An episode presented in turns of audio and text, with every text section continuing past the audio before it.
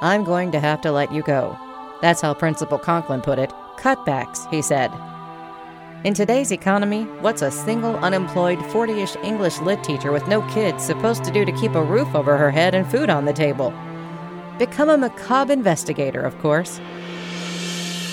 The spooky has always been a passion of mine, but I was surprised to learn how many people needed my kind of help and would pay good money for it. Do I get scared sometimes? Sure, but a girl has to make a living somehow.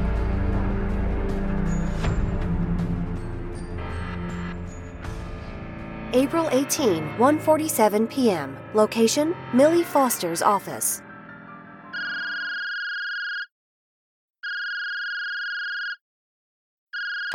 Hello, this is Millie Foster. Uh, m- uh, Miss Foster, uh, you're the macabre investigator, uh, right? Guilty as charged. Ah, good, good. Uh, my name's Eddie Stubbs. Uh, I work at the Commonwealth Zoo. Geez, I haven't been there in years. I've got to go again soon. Uh, you, you might want to wait a bit. Why? We've got a problem with the animals. Is the elephant objecting to the rise in peanut prices? Uh, if only it were that simple. What's the problem? The animals are gone. What do you mean? They can't simply walk out of their cages. I wish I could tell you where they went. I really do. They're just gone. How does an entire zoo full of animals vanish from the face of the earth? Even if someone or something wanted them for whatever purpose, how do you take away creatures as big as an elephant without being observed? We present episode 6 of Millie Foster, Macabre Investigator Now You See Them. The series stars Natalie Stanfield as Millie and Glenn Haskell as Woodrow. I'm Fran McClellan. Woody, I'm off to the zoo. The zoo? I didn't know it was a field trip day. There's something weird going on there. At the zoo? That's what the call was about. Uh, may I come too? Sorry, but someone has to mind the store. Do you need some money? For what? Some cotton candy or some peanuts to feed the elephant?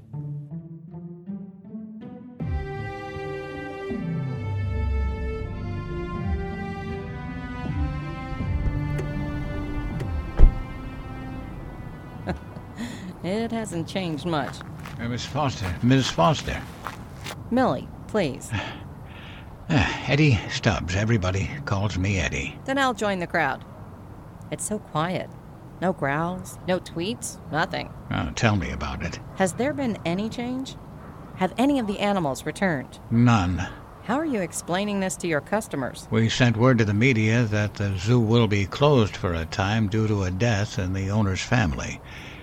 And we also put up some signs. How long can you pull that off? I'm not sure. A few days, maybe. And after that, I don't know. That's why I called you. I hope I can help. Well, it goes double for me. School vacation week is coming up. I'd hate to disappoint all those kids.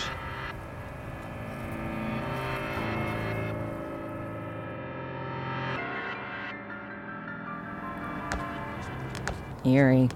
All the empty cages? Uh, It's like Noah raided the place to stock the ark. Did you discover this? Yeah, I got here an hour or so before opening. Why'd you do that? To be certain everything's in good shape, the zoo is safe to open, and the animals are okay. And this is what you found. Right, every animal, from the prairie dogs to the elephant, gone.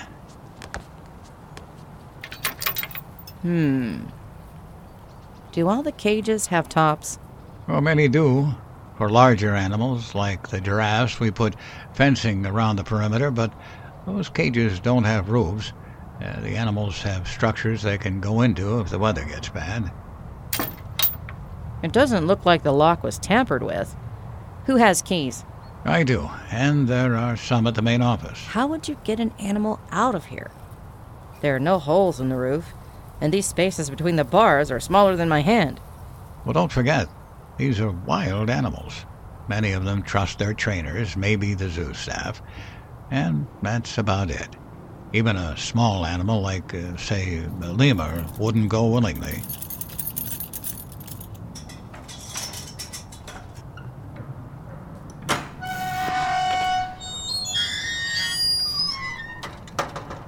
Eh, come with me. No hole in the roof, like you said, no bent or broken bars, and the lock was in place. How would someone steal an animal from here and be able to put the lock back on the way it was, with a frightened critter in tow? And do it over and over again without being seen? Uh, there are people living close by. Walking out of here with an elephant would attract some attention. Did you see any signs that something big, like a moving van, was parked outside? Nothing. You'd need a moving van or two to take all our animals. Eddie, could you put me in touch with the owners? I want to talk with them. Well, sure thing. I can even get you a key if you want to look around some more on your own. I've got a spare in my office. Thank you. I have to head back there now. I probably have a lot of phone messages. Look around as much as you like. uh, Take your time. My office is over there, the White Shack, see? I do. Stop by on your way out.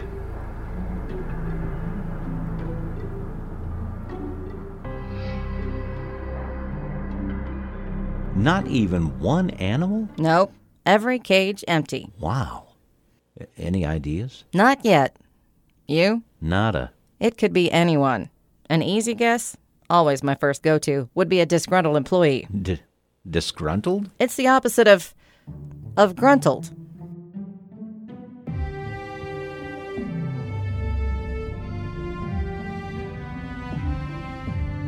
The West family.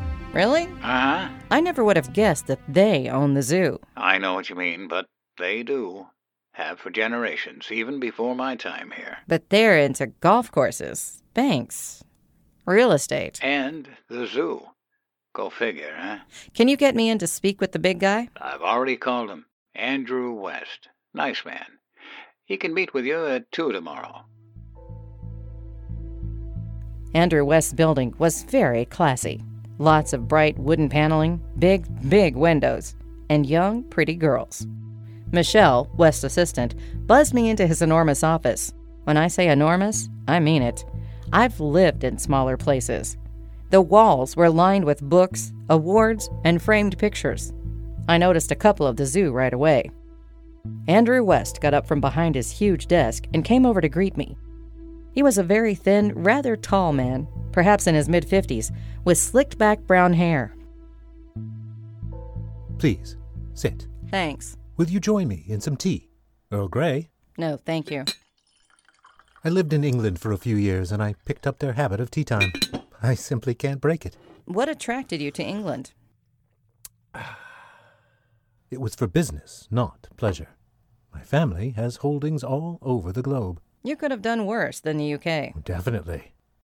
Do you know about West International's holdings? Some of them real estate, golf courses. Don't forget about our new telecommunications business. Isn't the zoo in an odd mix with those? You mean like on Sesame Street? One of these things just doesn't belong here? exactly. Yes, but it's as valuable a part of the business as any other. Does it turn a profit? Most years, a small one. Why hold on to it? I sometimes find myself asking that very same question. The only answer I've come up with is sentiment. I don't follow you. Have you visited our zoo? Many times, especially as a child. I remember going with my dad. It was always a big day, so much to take in. I can still see that sense of wonder and awe in the eyes of our youngest visitors. In keeping the zoo up and running, I feel that I'm honoring my father's memory. I think you are. My granddaughter goes several times a year. Katie loves animals, fascinated by them. She would be so disappointed if the zoo closed. It's a bit difficult to justify keeping it open during the lean years, but we always find a way. It's a great place. If this problem goes on for very long, it's going to get more and more difficult to keep the news out of the papers. We don't need any bad publicity. Especially with school vacation week coming up. I won't lie to you. Do I want this problem resolved for that week? Of course I do. Missing that business would really cut into our bottom line. Just feeding the animals costs a very pretty penny. I would imagine. Is it too early to ask if you have a theory? The only thing that comes to mind is a disgruntled employee. Well, that's certainly possible. We've had some. Could I get a list of all the people who were fired from the zoo, say, within the past year? Of course. I'll ask Michelle to prepare it for you. We'll also include any contact information we have.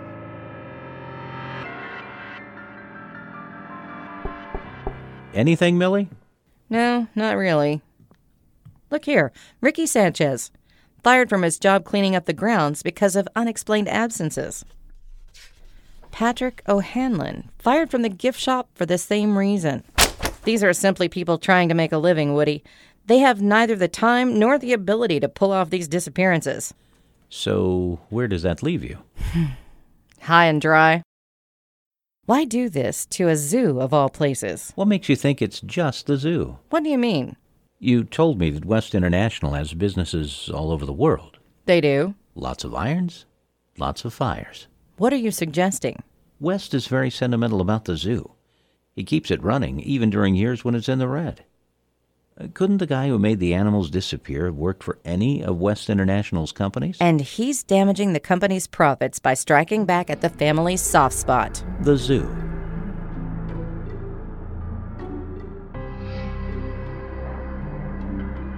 For every company? That's right. Everyone fired in the past year. Michelle could put that together for you, but it will take some time. We have a lot of companies. I wouldn't ask if I didn't think it would be helpful. She should be able to put it all together before closing time. Could you email it to the address on the business card I gave you? Of course. My assistant Woody will be here. Michelle can call him directly if she spots anyone suspicious. I'll let her know. Goodbye for now. Goodbye. Did you get that, Woody? Yeah, Michelle from West International. Right. Any news? Call me on my cell phone. Where are you going? The zoo. I can't escape the feeling that I'm missing something there. I used the key Eddie Stubbs gave me to get into the zoo. I saw a peanut cart by the registers. I pulled a bag off a hook and left two bucks in the box. I walked around for nearly half an hour, but no inspiration came. Tired and hungry, I sat down on a bench near the chimp cage and shelled some peanuts. In frustration, I threw a few of them at the empty cage. The shells lifted off the ground and hovered in the air. Something broke open one of them and extracted the nuts, which vanished. The empty pieces of shell fell to the cage's floor. I walked to the cage and tossed in a few more peanuts. The same thing happened. The animals hadn't been taken away. They were still here. Very clever, Miss Foster. What the? No one. oh, you're working too hard, Millie. You're fine. You're not alone. Then show yourself. Peekaboo, I see you. Don't look for me. I'm not there. You're invisible. Just like the animals. Dr. Samantha Marsh, pleased to make your acquaintance. You're responsible for all this. I am. Remarkable, isn't it? So all the animals are here, but invisible. Exactly. Eerie was the way you described it yesterday. You were here then. I have been here all along. I wanted to see the sorrow on the people's faces. You have to appreciate the work that went into making this possible. I do? I had to solve several problems. It wasn't enough to simply turn all the animals mute and invisible. No. At first, I had to make them. I suppose the word is porous. So that's why. What is the first thing a person would do when faced with a strangely empty cage that once held a beast? Go inside, like Eddie and I did. Making the animals porous was the toughest part of all. Fortunately, it didn't need to last long. No one would be fool enough to look in an empty cage again. When you and Mr. Stubbs entered that cage, you walked through a gibbon. Why did you do this? Payback. On the West family. For many years, I worked for one of their national concerns, Alpha Laboratories, which makes defensive weapons. I developed the idea of an invisibility ray. Think of the military applications of such a thing. I'd rather not. Imagine being able to invade another country without being seen. Unfortunately, the ray proved more difficult and expensive to develop than I had imagined. The Wests abandoned the project, and me. From what I see, don't see, it looks like you got it to work. I've put a great deal of my own money into the project. It's nearly perfected, So you thought you'd try it out on animals. as scientists have for many years. And not just any animals, these animals. The Wests would barely even notice if I tried to hack into Alpha Lab's computers and hurt its bottom line. But with the ridiculous soft spot they have for this place, they'll take heed. You used the ray on yourself. Yes, but at different settings. I wanted to be able to speak. You may answer it. Hello? Millie, it's Woody. I'm kind of busy right now. You asked me to get back to you if Michelle found anything in that list of fired employees. Uh huh. She mentioned a woman named Samantha Marsh, who was fired from one of their labs uh, down in Texas. Gotcha. She thought you might want to look her up. I don't need to do that Why not? because she's right in front of me. Michelle said she could be dangerous. I'm calling the police. No, don't. But No buts. I'll call you back soon. One of your colleagues checking on you? How nice. I'll be leaving now. no? I have something else in mind for you. What's. Uh. What's that? I thought it would be fun to make you invisible. Fun for who? You object? Of course. How invisible. Like you or the animals? I haven't decided yet. The invisibility ray needs more testing, and you're the only visible living thing here. Why pass up such an opportunity? Thinking fast, I threw my bag of peanuts at where I thought Marsh was. The bag hit her and burst open, sending the nuts everywhere. I knew where she was. I ran at her and knocked her to the ground. In our struggle, I felt the cold metal of the invisibility ray. I tried to yank it away from Marsh, but she held onto it tightly. Finally, the ray fired. And Dr. Marsh appeared. She was rather short and perhaps in her early 60s. I quickly rolled her onto her stomach and put my knee in the small of her back. I wrenched the ray gun from her hand. It looked a lot like a trumpet, but on the top of it, where you'd have the valves, was a collection of buttons and dials, and the front was a trigger.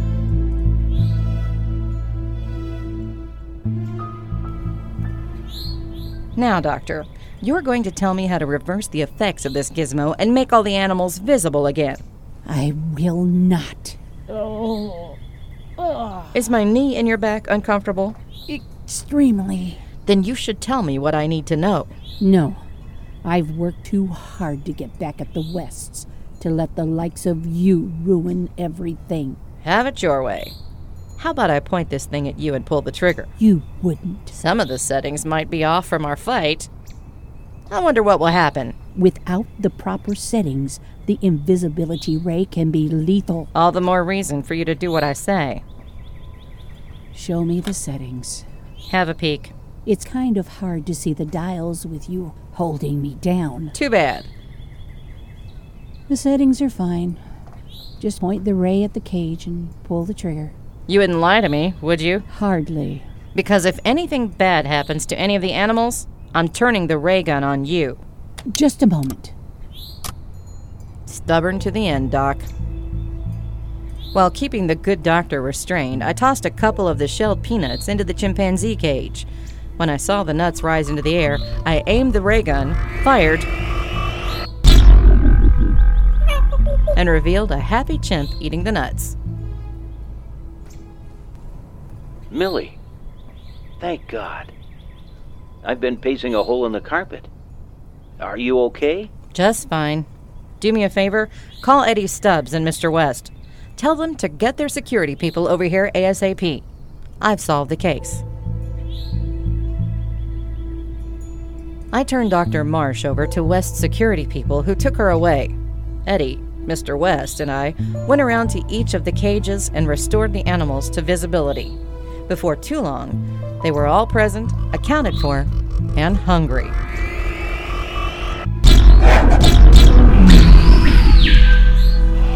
A few days later, in time for school vacation week, the zoo reopened to grateful visitors. The West family issued a press release thanking their patrons for their patience and offering reopening specials for the kids. I urge you to visit the Commonwealth Zoo at your earliest convenience. I know what you're saying, but Millie, we have a perfectly good zoo in my hometown. That may be true. You can go to your own zoo and see your own elephants, But only at the Commonwealth Zoo can you see an elephant that was once invisible.